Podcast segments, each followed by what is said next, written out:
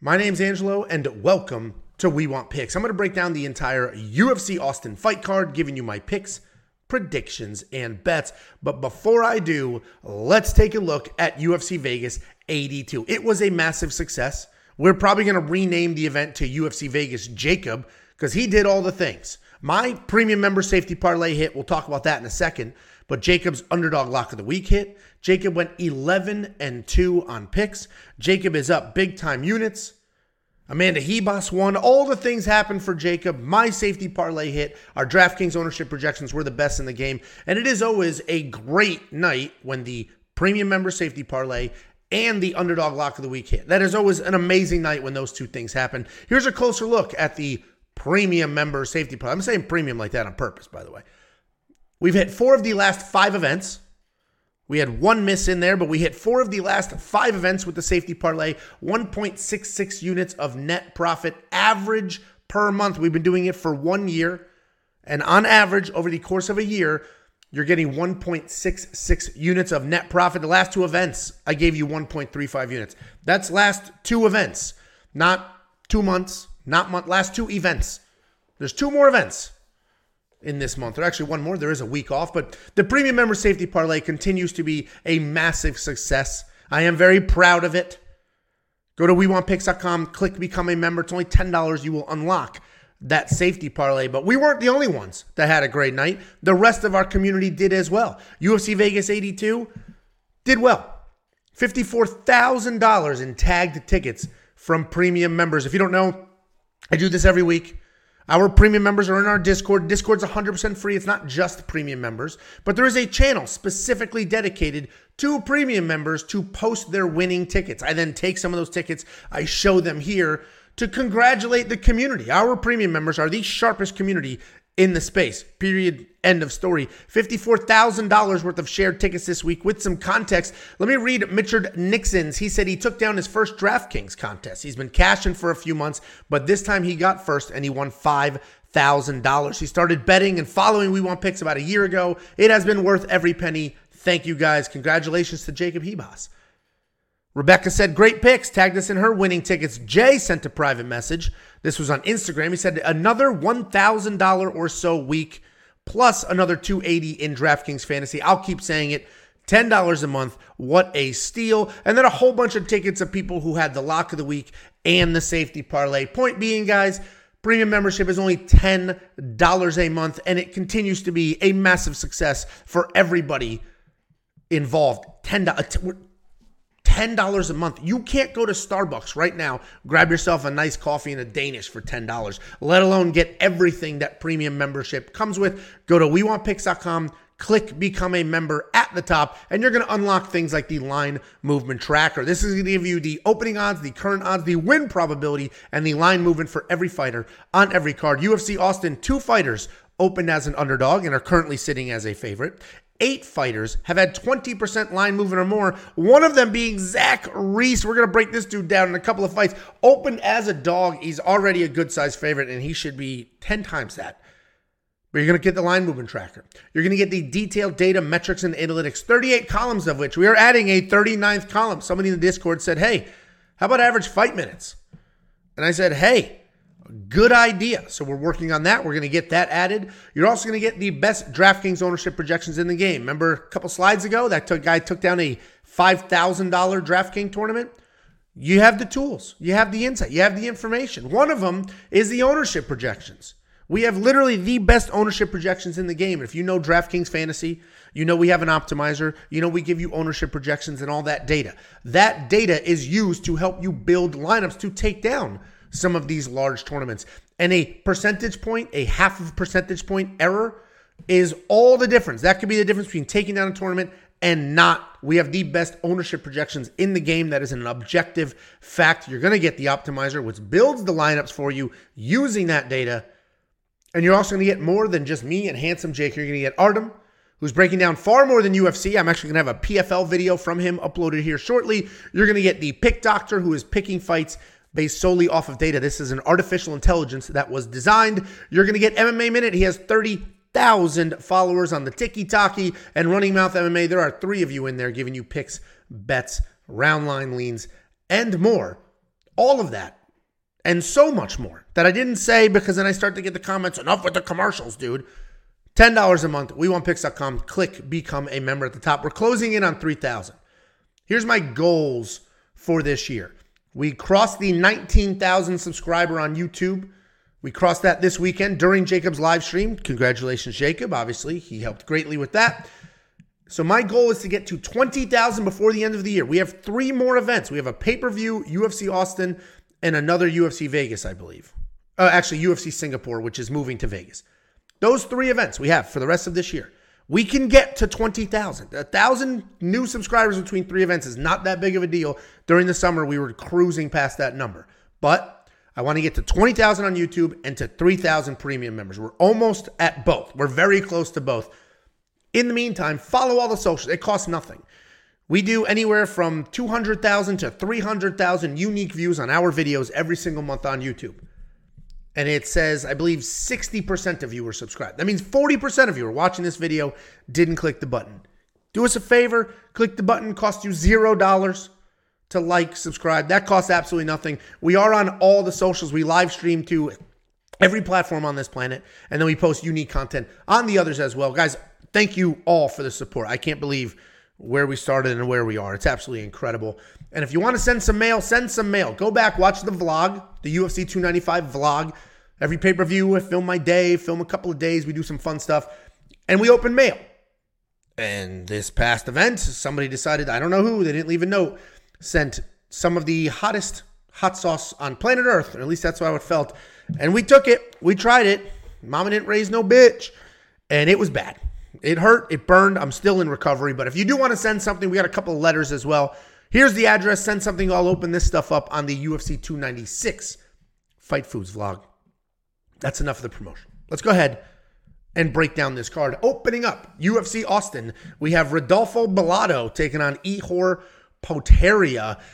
This is an interesting matchup. First of all, I have said Rodolfo Bellator about 200 times. Every graphic, everything. I can't not put that L, but I managed to do it here. We got Rodolfo Bellato.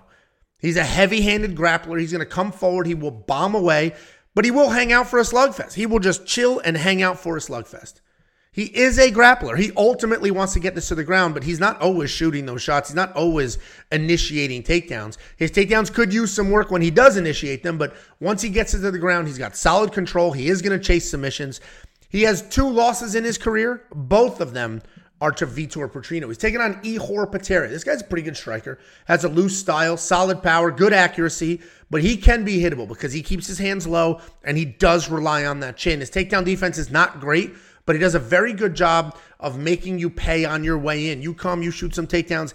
Even if he gets taken down, you're going to eat some shots on the way in and maybe question your second shot. He has 4 fights in the UFC. All of them, including the 2 knockout wins, he was outstruck. This guy gets outstruck. People are beating him to the punch. They're laying more on him than he's laying on them. And if his chin holds up, he's going to find the knockout. If the chin doesn't hold up, he's going to go ahead and lose. And it's just that simple. Ihor Potieria is a killer be killed kind of guy. This should be a Rodolfo Bellato win. He can hang in the striking. He's going to have a large edge in the grappling. His takedowns are not great, but neither is Petoria's takedown defense. The worry here is that Rodolfo doesn't go all in on the wrestling. He sometimes will just hang out for a striking match. And that's not something you should do because, yes, Potieria can be put out, but he can put you out as well. If I could trust Rodolfo to hang, shoot, wrestle, grapple, do all those things, I'd be far more confident in him. He is the pick. I'm somewhat confident in him, right? It's a very clear, easy path for him to get the win, but sometimes he doesn't make the best decision. So Rodolfo's going to be the pick, but frankly, we don't want him hanging out swinging wild. Then we have we have Cody Brundage, the lowest fight IQ in the history of fighting. I cannot believe he's made it this far with the decisions that he's made inside of fights. But we got Zach Reese taking on Cody Brundage. Zach Reese, as I mentioned, open as a dog. He is going to close as a favorite, most likely a tremendous favorite, but we'll go ahead and talk about that in a second. Cody Brundage. This guy is heavy. He's got all the tools and none of the brain. He's a heavy-handed guy. He can throw like crazy. Big power in his hands. He comes forward. He throws big, and then he works in wrestling. He's a very good high-level wrestler. He has big, huge power in his hands. And he comes out there. He has success with the striking. He'll have success with the wrestling. And then you'll look at him crooked and he'll, oh, don't hit me, oh God. Or he'll drop you and then, oh, let me jump guillotine. Oh, you're on top. Go ahead. You can beat me now. The decisions this guy makes inside of fights are absolutely mind-blowing.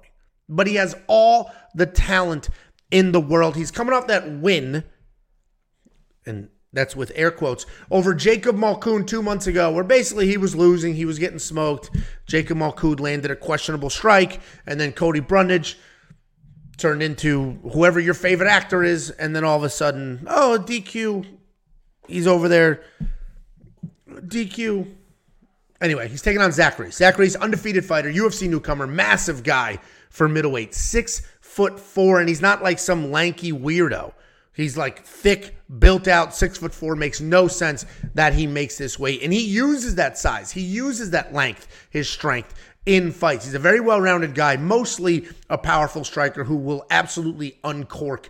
He does seem a bit stiff. He's a little tightly wound, but he throws hard and he is technical. He does not initiate takedowns, but he uses his takedown defense to end up on top. On ground, he's got great BJJ, and from bottom, he'll use his length to wrap you up. So on top, he's going to control. He's going to work. On bottom, he's so long. There are more than one fight where a kick has been caught, taken to the ground, boom, triangle, boom, armbar. Because he's so long, so creative. I think Zach Reese is the real deal. I think he's likely going to bring the MMA karma with him. Cody Brundage has got a little karma coming his way. And Cody was gifted that DQ win. He had the theatrics. And Zach Reese is going to come, snatch that back, make everything normal again. Even if Cody does have some success wrestling, which he may. He's a very good, all the talent. He's a very good wrestler. So even if he has some success wrestling, I have no doubt that he's going to do something ridiculous, ruin the position, and then Zach Reese will smoke him. Go watch the Esti Dumas fight if you need a reference point to that. This should be Zach all day long. He's minus 275 right now. He should be minus 800. He will probably close at minus 500, 600. Literally. Because people are watching. We have a week off. People are watching. They're going to be doing their research. This card is actually a very tricky betting card. And they're going to see, oh, Zach Reese. Oh, Cody Brundage. Honey, we're going to the bank. We're getting another mortgage on the house because Cody Brundage is fighting. I'm sorry. If you're watching this, Cody, I apologize. I'm being extremely... you know what? If you sucked, I don't think I would care. The problem is you're so talented. You have such good hands. Such good wrestling. You're so talented. And it's not even like, oh, you just bonehead decisions randomly. You just get so excited. I don't know what happens. But anyway, we're done talking about this fight. Then we have Steve Garcia taking on Melk Costa. It's Melk is the nickname. Melk is what we're calling him. Steve Garcia, this guy's a solid grappler. He's got good takedowns, decent boxing. He likes to come forward. He'll throw those big strikes, and that will set up his takedowns. His striking is very solid. He's got nice movement, big power, good speed. He's not afraid to mix it up, but he can get himself into trouble by being a little too aggressive. He's very tough. He's always working forward, and he's coming off that win over Shailan Nerdenbeek where he showcased that toughness. He was dropped early, worked back into that fight, stayed a dog, and then ended up getting the finish. He's taking on Melk Costa. This guy's very well-rounded. He's a creative guy. He's got good striking, solid grappling.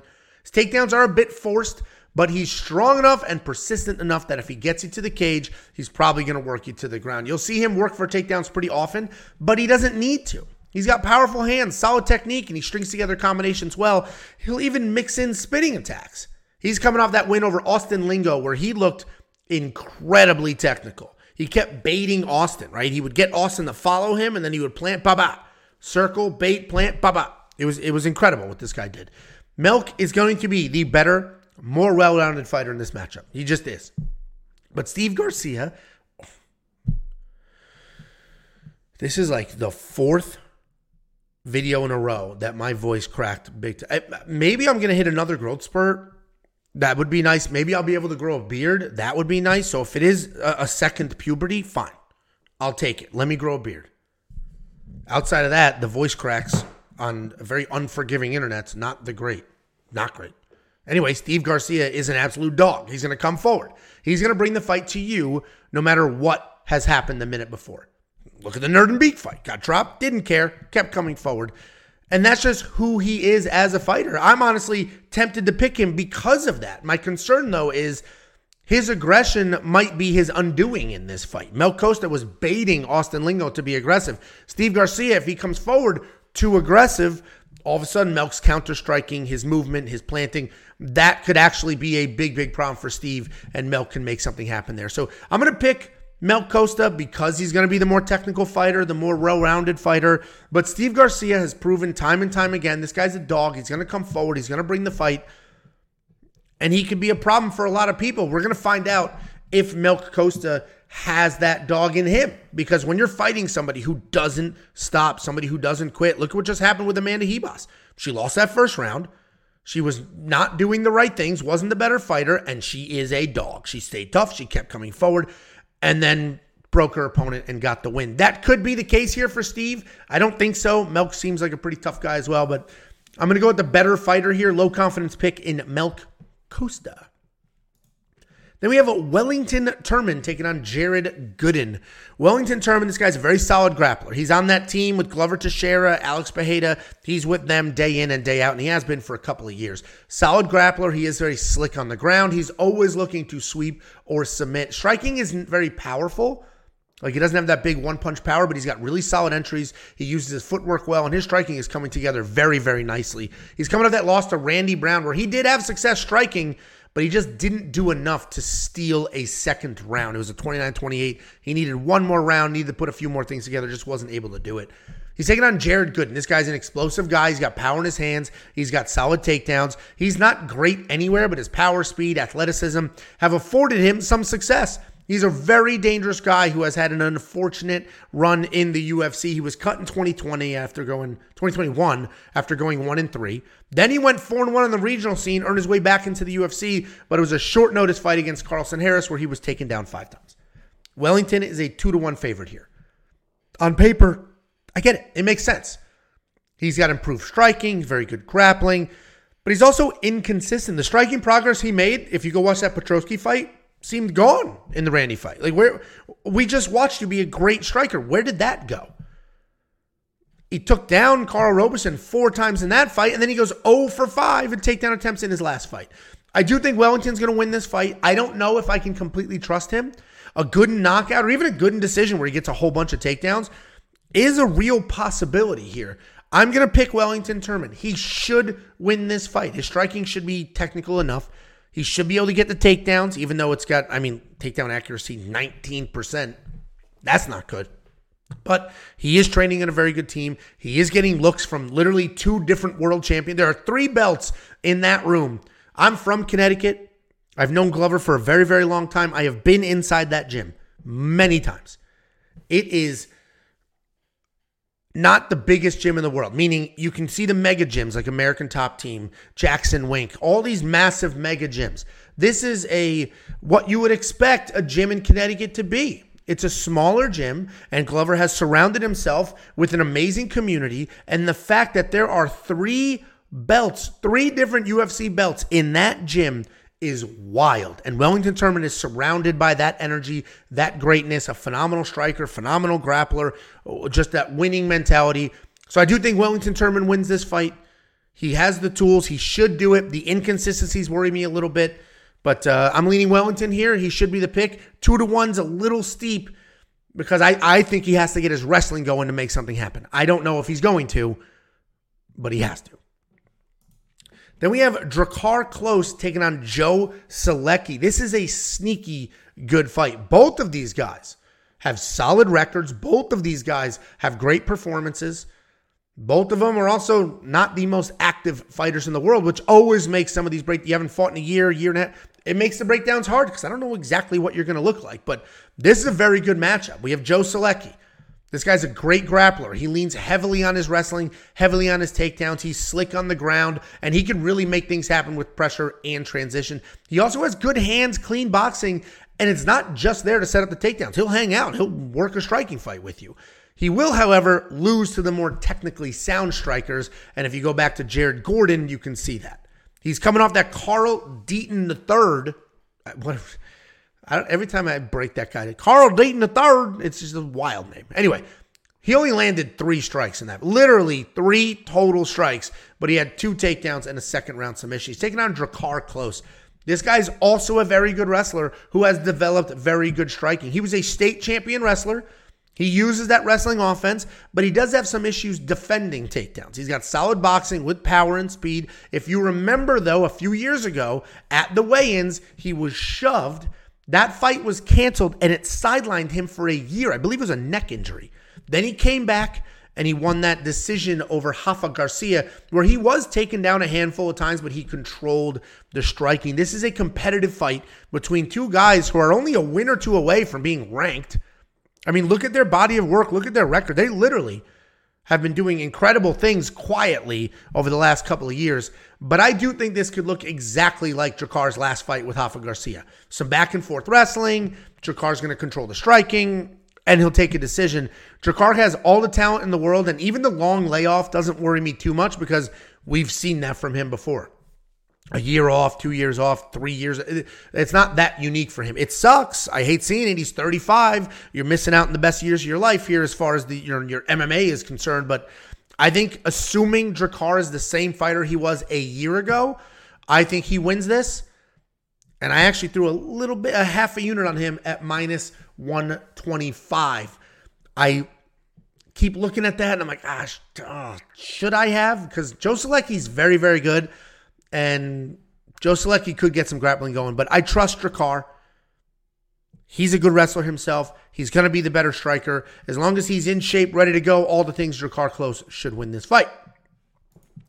Then we have a 42-year-old. It says 41, but it's like 41, 11 months and a week. Like he's 42 years old. He's taking on Joaquin Silva. And this is I don't want to say an interesting fight, but anytime Clay Guida fights, you know you're going to have a fun fight. Anytime. And some of the people that are newer here, right? You started watching UFC because of COVID, potentially. It was the first and only sport back for a while.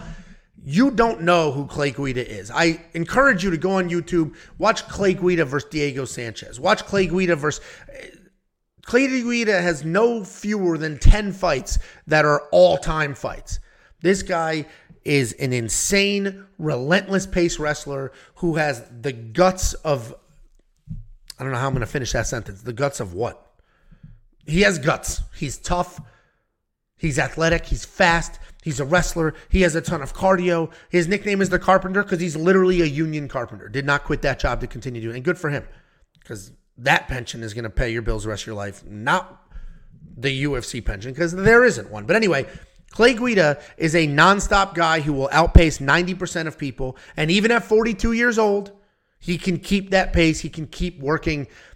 At 41 years old, he won a fight by using that pace, by nonstop pressuring, by continuing forward. And that's who Clay Guida is. He is a busy, busy guy who has good wrestling, phenomenal cardio, decent speed, all the things. But Father Time catches up to everybody. He is coming off that loss to Rafa Garcia, where he landed half the strikes, and he did go 0 for 3 on takedowns. He's taking on Joaquin Silva. Joaquin Silva is a BJJ guy with pretty good hands. He's very explosive. He's always looking for a knockout. And he does have that BJJ black belt. And he is more than capable on the ground. But he doesn't really attempt takedowns. Look at that. 0.17 takedown average per 15 minutes. So he's not shooting a lot of takedowns, even though that is his path to victory on the ground. He has so much power in his hands that he is live in every single fight. And he is coming off that stoppage loss to Arman Tsarukyan, the guy in the main event. But he had Arman on ice skates. He had Arman almost down and out. You're going to look at the stats. He didn't get recorded for a knockdown in that fight, but Arman was in a bad way for a minute or two there because of Joaquin's power. MMA is a young man's game. Occasionally, you will get somebody like Clay Guida who can seemingly avoid Father Time and defy the odds for a little bit, but eventually it will catch up to everybody. Look at Mark Madsen just a few weeks ago. He actually looked phenomenal. He looked phenomenal for the first minute or whatever of that fight, and then what looked like a pretty innocuous strike put him out. If I'm positive somebody was like, what does innocuous mean? It just means uneventful, not that big, just a regular-ass strike. Put him out. And that's the same type of Clay Guida situation we could be in. He's 42 years old. The cardio, at a certain point, your body is like, nah, man, I've had enough. And that might happen here. Joaquin Silva's the pick. I'm very confident in him.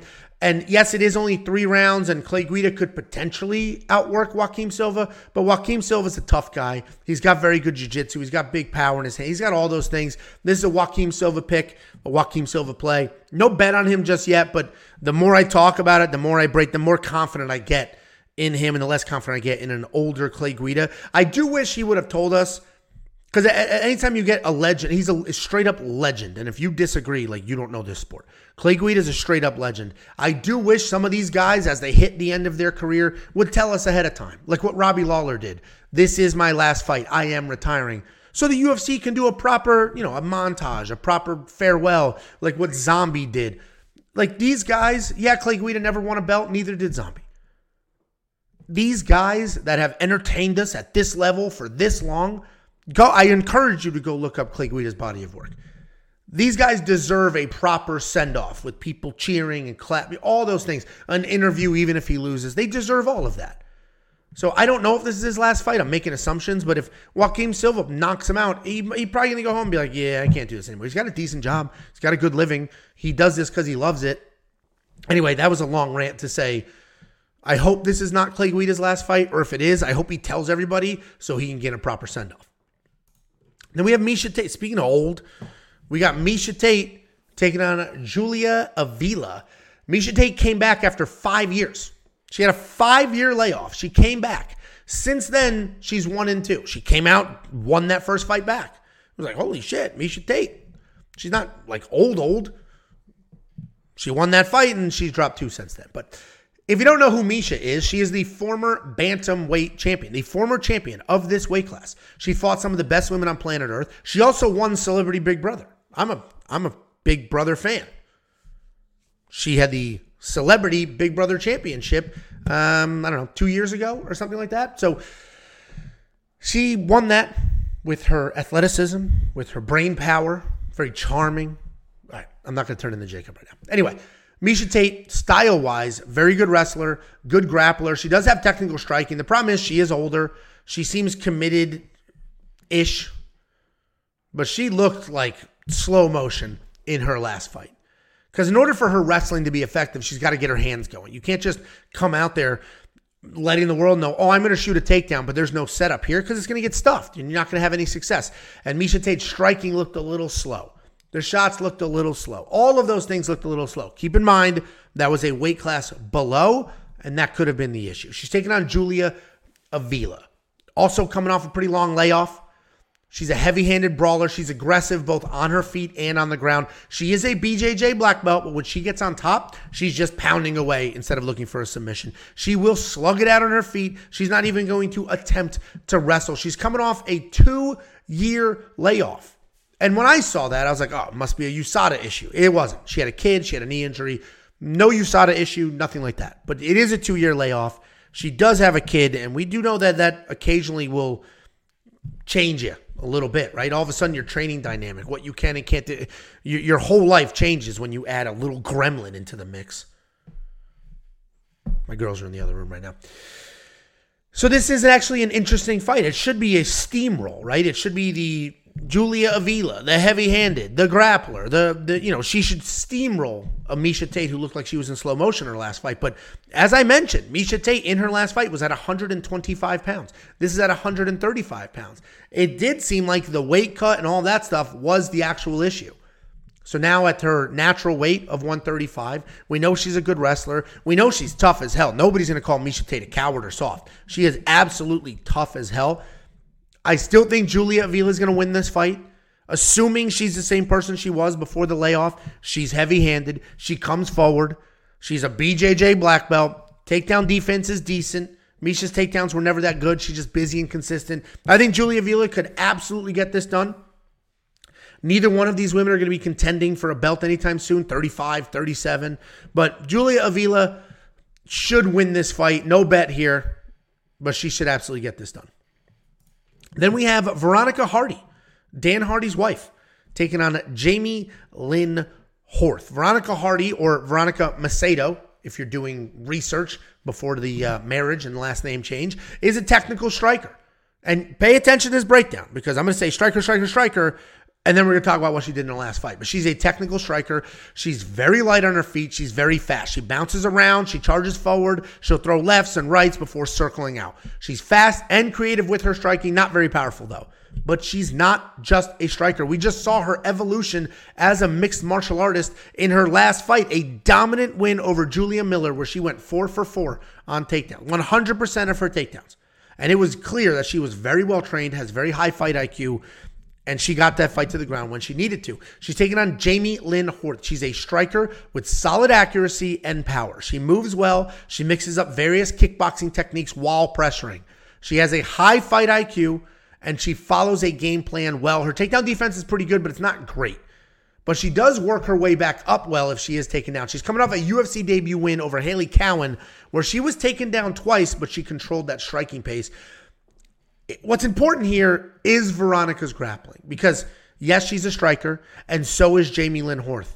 Without the newly added wrestling, Veronica would not have a backup plan. She'd be stuck in a striking match with potentially the better striker. I'm not sold on the fact that Jamie's going to be the better striker in this matchup, but Veronica potentially could be in a striking match against somebody who's outstriking her, and without the wrestling, she has nowhere to go, no backup plan, nothing else to do. But now that we know she has this phenomenal wrestling, now that we know she makes the right decisions in fights, if the striking's not going the way she wants it to, she can shoot a takedown. She could just shoot a takedown even if the striking is going the way that she wants it to. So Veronica Hardy is an underdog at plus 120. I threw a quarter of a unit on her, not a ton. It's still women's MMA. I threw a quarter of a unit on her because the striking is very good. We know the wrestling is very good. We know she's well-trained.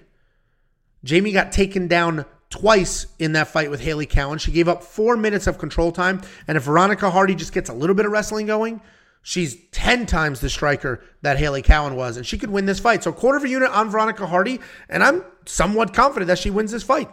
There's my underdog lock of the week. I'm red-haired. Then we have Punahele Soriano taking on Dustin Stolzfus. Punahele is a big power guy. He's a fluid striker. The power's insane. He could put most people out on his feet if he connects. He was a D3 All-American wrestler. Yeah, it's not D1, but it is good level college wrestling, and he was an All-American. It wasn't just like on the team. He's an All-American. But despite those wrestling credentials, he has been taken down 14 times in 7 fights in the UFC. He can be first round or bust that time, but he does retain his power later in the fights. He is coming off that loss to Roman Kopylov, where he threw bombs, he tried to wrestle, and then he was taken down himself. He's taking on Dustin Stolzfus. This guy's a busy striker with very good power. He has a BJJ black belt. He is solid off his back, but that's not what he's looking for. He wants to hang out. He wants to strike. He wants to be inside the pocket, and it's not the best idea because he's got a questionable chin. His record is interesting because you're going to see that he's got a win against Joe Pyfer. That was an injury. Joe broke his arm, so that's not like a win-win. You'll also see he has 4 losses, and you're going to assume he sucks. But those are quality losses. 3 of them were to very good grapplers. 1 of them was to very good striker. So you can't just look at the high-level numbers and be like, oh, this guy 1-4 in his last 5. This guy, no. Look a little closer. There's some interesting caveats in this guy's record. And this is a hard card to find some reasonable spots. This is a very, very tricky card. Punahele, in theory, should win this fight.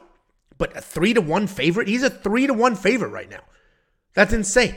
He should not be a 3-1 favorite. We just watched him get taken down by a kickboxer and then knocked out. I would love to lean on his Division III wrestling credentials to force a bet here, but he hasn't had a takedown in his last 5 fights. And he's fighting a hard-hitting BJJ black belt. It was exactly the type of guy that's going to ruin your parlay. So Punahele is going to be the pick because he should win this fight. On paper, he's got the power, decent chin. On paper, D3 wrestling. He's got all the things on paper, but bringing that from paper to reality, this is not the never-ending story. It is not a guarantee that it's just going to pop out of the book. And now we're flying on a weird dog dragon and that poor horse. If you didn't cry as a kid watching that horse in the never-ending story get sucked up by, mud? Then you don't have a heart. Punahele should win, but my money's not going to be anywhere near that fight. Then we have Sean Brady taking on Kelvin Gastelum. Sean Brady's a high-level grappler. right? He's got some good wrestling. He's got some good grappling. He also has a little bit of power in his hands. He's going to plot forward. He's going to throw those bombs. He'll even work in a spinning back fist because nothing says I'm a phenomenal striker like spinning around in a circle. He'll even work in a spinning back fist before shooting a takedown. He can be dangerous on the feet. He's definitely dangerous on the ground. He tends to have cardio issues, but he has learned to rest when he needs to rest. He averages almost 3 takedowns per fight, but he did go 0 for 5 against Bilal Muhammad last year when he lost a striking match to a pillow fist. That was one of the craziest. Losing to Bilal, I picked Bilal Muhammad to win. Fine, I would expect him to win. I expect him to TKO this guy in his feet. What a joke.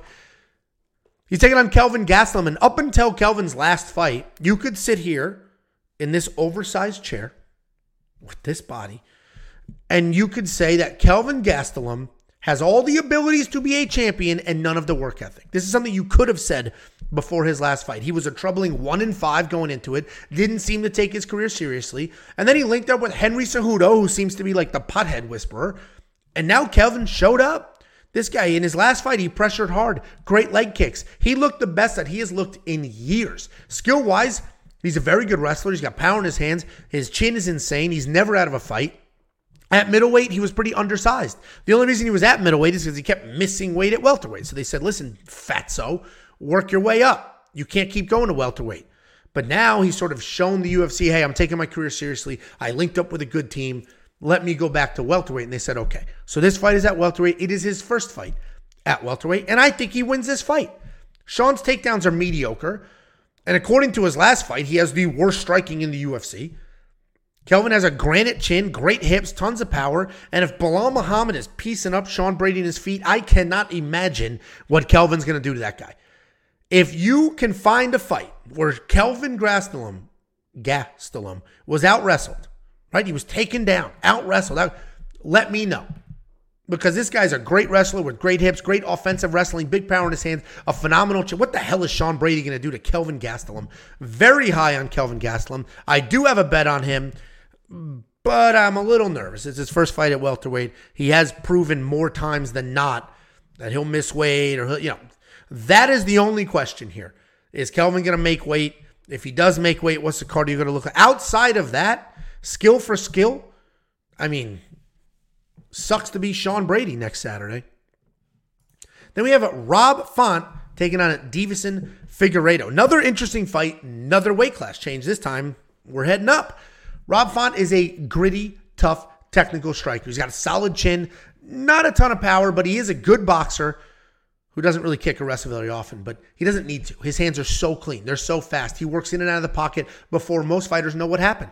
He has a fantastic, almost 6 significant strikes landed per minute and solid defense by being hit with fewer than 4. He's coming off a short notice loss to Corey Sandhagen where he was wet blanketed. He was taken down, held down the entire time. Good for Corey. That's what Corey needed to do to win that fight. Rob Font took that on short notice. He was supposed to fight a couple weeks later. They just moved him. Yeah, you got to take your chance, right?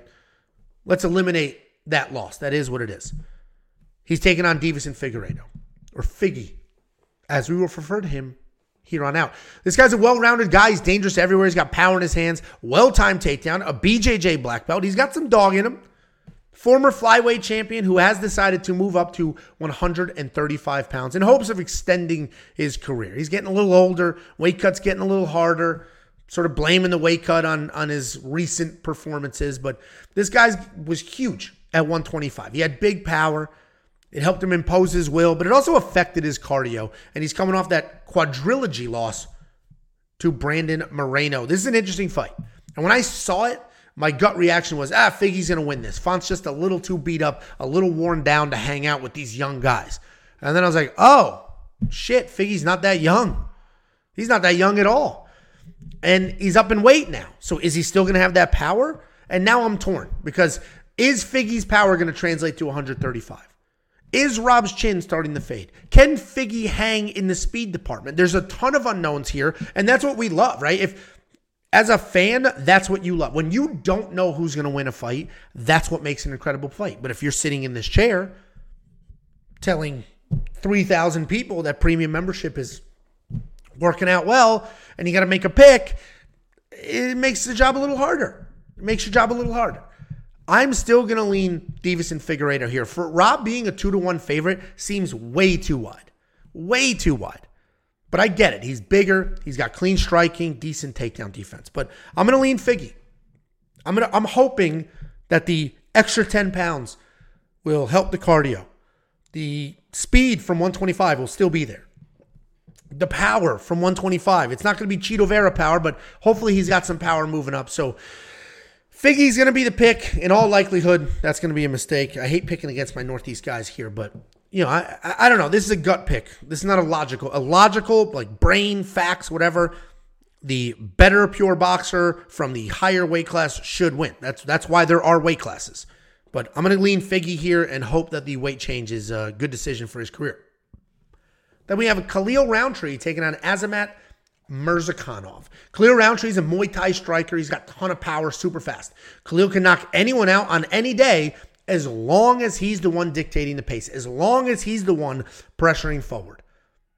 Because his fights go very well when he's in charge. But if he's backing up and you're controlling the pace, it doesn't work out that much for him. He can struggle a little bit. He doesn't have much offensive wrestling either, with exactly 0 takedowns in 14 UFC fights. But his takedown defense is actually decent at 56%. He's riding a 4-fight win streak, with that most recent one being a knockout over former heavyweight Chris Daukaus. He's taking on Azamat Murzakanov. This guy is not that big for the weight. He's not a big light heavyweight. He should probably be a middleweight. But he has very legit power. He's fast. He's heavy-handed. He has a knockdown in all 4 of his UFC fights. He's a good wrestler with solid ground and pound, but his hands are so good that he doesn't even wrestle very often. He's coming off his first decision win in the UFC over Dustin Jacoby, where he had a knockdown and a takedown. Both of these guys are very talented. Both of them can beat anybody on any given day if they show up. But they also both have holes, and they keep fights closer than they should be. Without the knockdown, Azamat may have lost the Jacoby fight. And he certainly was losing the Tafon Chukwi fight before Tafon made a big fight IQ mistake. And similarly, Khalil had a gift decision in his win over Jacoby and a controversial kick to the knee win over Bukauskas before that. The point being here is that I don't think I can trust either one of these guys with my money. I do think Azamat wins. He's the more well-rounded guy. I saw it on paper. I saw the matchup, and I'm like, all right, safety parlay, Azamat Murzakanov, and then let me go get the other half. And then I was like, let me watch tape. And I was like, ah, shit. I can't have this guy in the safety parlay. So he is not in the safety parlay. He is the pick. I do think he controls the striking. I think he controls the wrestling, but he's going to have to push a pace early and not let Khalil march him down. Because if Khalil's moving forward, this guy is very, very good. So Azamat Murzakanov is the pick, but I mean, Tafon and Chukwi showed us you can beat this guy. And he would have beaten him if he didn't have the dumbest coaches of all time. Then we have the co-main event. This is a great card top to bottom. This is a phenomenal co-main event. Is it a pay-per-view? No, but this is an awesome fight night. I don't know what else you want out of a fight night. We have Dan Hooker taking on Bobby Green in the co-main event. Dan Hooker, very good striker. He has an enormous amount of heart. We saw it in his last fight, and we've seen it in a bunch of other fights, like his Poirier fight, his Felder fight. He's a long-rangey kickboxer. He uses kicks well to manage that distance. He's sharp, he's technical, but he can get sucked into firefights. He will hang, and he will just let it all out and have some fun. His takedown defense is solid at 80%, but I don't think he's going to need it in this matchup. He's coming off that very close win over Jalen Turner. Taking on Bobby Green. This guy's a busy striker. He's got that showboat style, hands at his waist. Great volume, incredible defense. And up until 2020, he was a slick wrestler as well. He has 11 knockouts under his belt, which are typically volume and TKO based. But he did just one punch knockout Grant Dawson, which I don't even know if it was it might have been a hard sneeze, the way that bum went down. This is a really solid matchup. And just last year, this would have been two older fighters, journeyman kind of guys. But all of a sudden, now we have two very good strikers who are riding win streaks and reminding people how good they actually are. Dan should be the better all-around fighter here, but Bobby's going to have the better pure boxing. I saw Dan's last fight in person. I was there in person. And that guy is a dog. Jalen Turner is good, and Dan Hooker went in there, and he fought the fight. I am going to lean Hooker here, And I think these odds are absolutely spot on. Minus 150 makes complete sense. The younger fighter, the more well-rounded fighter. We know he's tough. He's not Grant Dawson. We know he's tough. So I think Dan Hooker is the pick. I don't have a bet on him just yet, but I honestly probably will because those are good odds. I'm very confident in the guy to win the fight. The odds are affordable. The odds make sense to me. So I'm probably going to go ahead and do something with Danny Hooker. Then we have the main event of the evening. First, Beneil Dariush is 34 years old. That's shocking to me. He looks, first of all, very handsome man. He looks like an unbelievable 48-year-old. Does he not? Does he not look like, you know, he'd be at his daughter's high school graduation? You're like, that's a good-looking dad. He looks like an unbelievable 48-year-old, but he's 34. He looks terrible at 34. Phenomenal at 48. He's taking on Arman Tsarukyan. Beneil Dariush, great everywhere. He's got great power and control. He averages almost 2 takedowns per fight, and he is a no-gi BJJ world champion. We have seen him beat people with grappling like Tony Ferguson and Diego Fajeda, as well as striking like Scott Holtzman and James Vick. He is a perennial contender. He did just lose on an 8-fight win streak with that first-round knockout loss to Charles Oliveira. He's taking on Arman Tsarukyan. This guy is an incredible wrestler who has managed to piece together a very nice striking game as well. He uses solid footwork and setups for both his strikes and his takedowns. He's athletic. He's going to mix in kicks fluidly. He's this new generation of lightweight where he's got that beast wrestling, but also very good striking. He's coming off that third-round TKO win over Joaquin Silva where he did get rocked and he worked through it. So on one hand, it's like, uh-oh. Does he have a questionable chin? On the other hand, it's like, okay, we know he can work through some adversity here. But it was only 1 year ago where I sat in a chair and I was positive that Beneil Dariush was going to get out-wrestled and beaten by Mateusz Camara. I was positive. And that's not what happened. Beneil had some of the most incredible grappling scrambles I've ever seen in my life. His striking was sharp, and he won that fight. Arman Tsarukyan's wrestling is basically the same as Gamrot's. It's relentless. It has forward pressure, nonstop shooting takedowns. I'm still going to pick Arman here. I'm pretty sure I've picked him in every single one of his fights. But I can't bet on him. Not after watching him get rocked. Not after seeing Beneil Dariush's scramble skills. I am curious. I mean, he's a favorite here. Good size favorite. Let me know in the comments why you think Arman Tsarukyan's a favorite in this fight. When we watch Beneil out-grapple, out-scramble, and out-strike Mateusz Gamrot. And Arman lost to Gamrot. I'm not doing the MMA math thing, but we watched Beneil fight one of the best wrestlers in the division, and it wasn't a problem for him. And now he's fighting another phenomenal wrestler in the division. And the odds are saying it's going to be a problem for him. I'm still picking Arman. Beneil's only 34, but the age difference I do think matters. I think Arman's striking is far better than Gamrot's. But we just watch him get chinned a little bit. We watch Beneil defend a million takedowns. I am not betting on this fight. I'm going to watch this fight. I will be rooting for Arman. I'm a giant Arman Tsarukyan fan. This is a very good main event. This is a very, very good card. Guys, do me a favor. Follow the socials. It costs $0 to do any of these. The Discord is also 100% free. There's obviously some premium channels. There's some premium features like alerting. But all the socials are absolutely free. Just click the buttons, do the things. We genuinely appreciate it. As I mentioned before, my goal is to get to 20,000 subscribers on the We Want Picks YouTube channel and 3,000 premium members. We're very close to both. Very, very close to both of those things. And I do think we can get there. And here's the premium plug. Guys, it's only $10 a month to be a premium member. Just go to wewantpicks.com, click become. It's $10. $10 a month. What an app. The value you get for that $10 is insane. You're going to get 38 columns of detailed data, metrics, and analytics to help you do your own research. You're going to get the line movement tracker, which is going to highlight for you the opening odds, the current odds, the win probability, how those odds translate to win probability, and the line moving for every single fighter on every single card. You're also going to get more than just me and Jakey Boy. MMA Minute has 30,000 subscribers on Tiki-Taki. Breaking down fights, giving you picks, bets, insight, round line leans, all of that. You're going to get Running Mouth MMA, 3 of them doing the same thing. You're going to get Artem, who's giving you everything, not just UFC. He has a PFL video this week. He crushed Bellator 301 last week. And you're going to get the Pick Doctor. That is an AI picking fights based solely off of data. All of this and so much more. WeWantPicks.com. Click Become a Member. It is only $10 a month.